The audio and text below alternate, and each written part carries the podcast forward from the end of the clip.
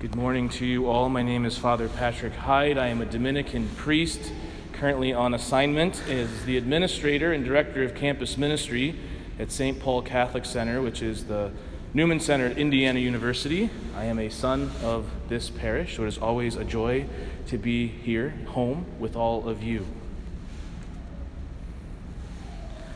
You don't need to look very far to see people who are beaten, weary, cast aside in our society today.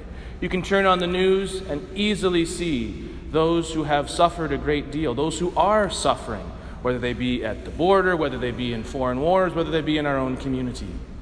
In this community, you probably don't have to look very far to see someone who has been cast aside by a beloved friend, by a spouse, in pursuit of power, wealth, pleasure. In my own community in Bloomington, Indiana, I don't even have to open the door to see the waste, to see the use, to see the destructiveness of sin in our world, because I live in the midst of Fraternity Row, and I love it there.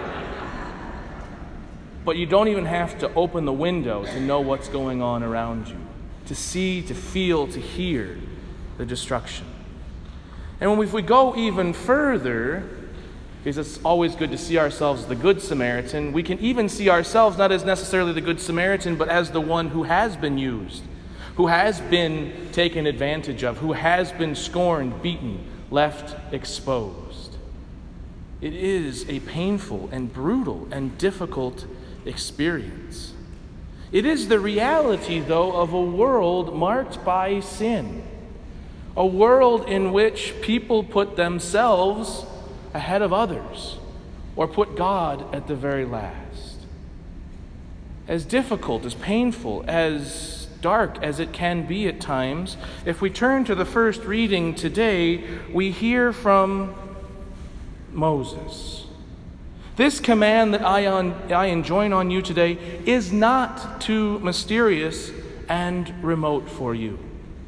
In other words, God, in revealing himself through the covenant he makes with his chosen people, God, in revealing himself through his incarnation in the person of Jesus Christ, God, in revealing himself through the teachings of the church, through the sacraments, is drawing us ever closer. We are always remarkably close to God. And it's not difficult.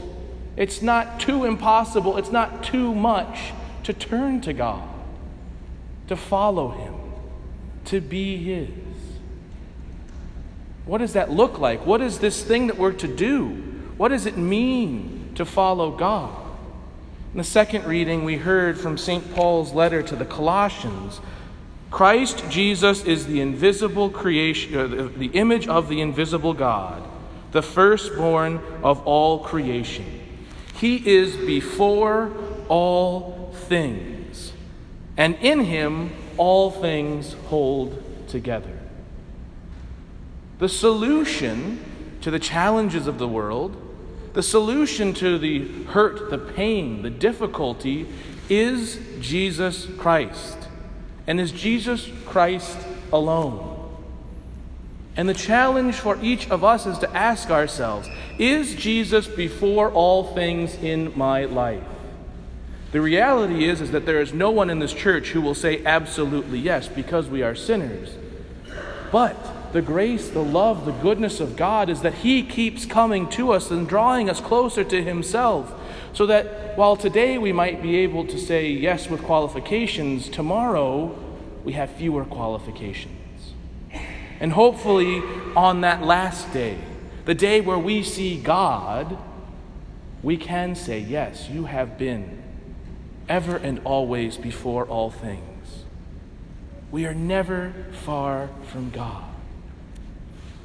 In a homily that he gave to World Youth Day in Rome, St. John Paul II echoes this.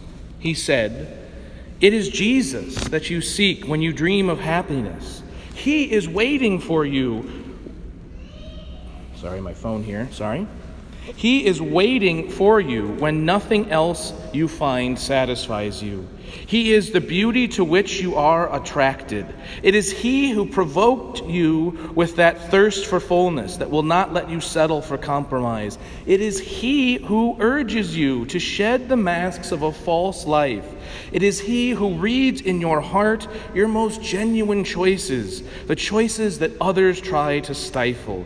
It is Jesus who stirs in you the desire to do something great with your lives, the will to follow an ideal, the refusal to allow yourselves to be ground down by mediocrity, the courage to commit yourselves humbly and patiently to improving yourselves in society, making the world more human and fraternal.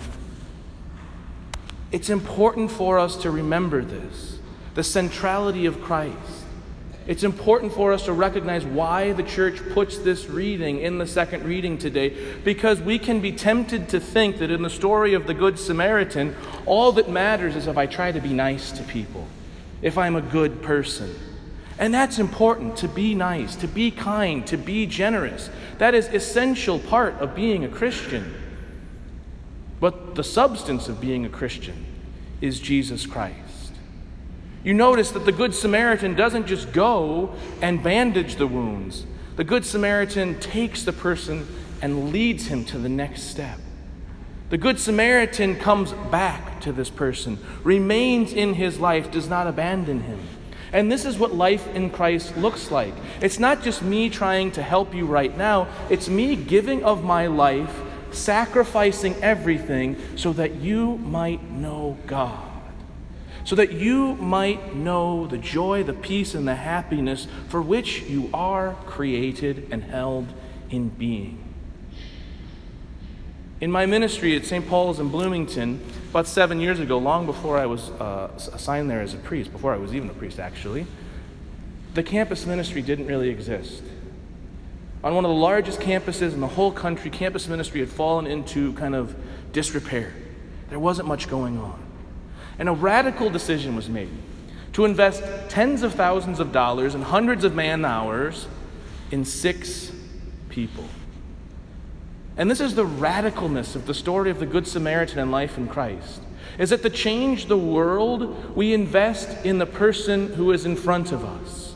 We give our life in marriage to a spouse and to children. We give our life in friendship to the beloved other. The person who is right there, right next to us. And in 7 years, we went from 6 students in 1 Bible study to over 350 students in 50 Bible studies. And it's not because we were doing these wonderful and great things. It's this simple principle of the Lord will put in front of you the person you need to love. And you need to love that person.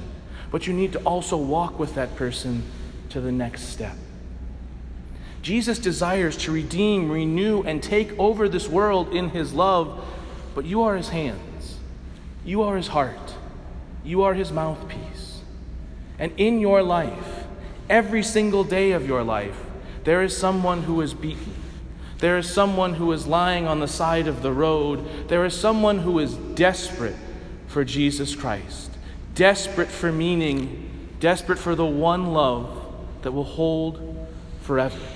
The one love that will endure for all time. Who is that person in your life? Who is that person you can bandage? You can lead to the church. You can teach to pray. You can invite to go with you to the sacrament of confession. This is what the Christian life is all about. All of us are here because someone took the time to love you. The children who are here because your parents might have dragged you to church, but it's because they love you. We are here because God's love was manifested through someone else. The world will be changed, not by piety and devotion, although those are good things, but by loving the person who is right in front of you. By seeing that person who was too far gone and saying, not for Jesus, and giving everything to walk with Him, giving everything to love her. The man challenges Jesus, who is my neighbor, and gives this radical story. And he says to him, and he says to each of us today, go and do likewise.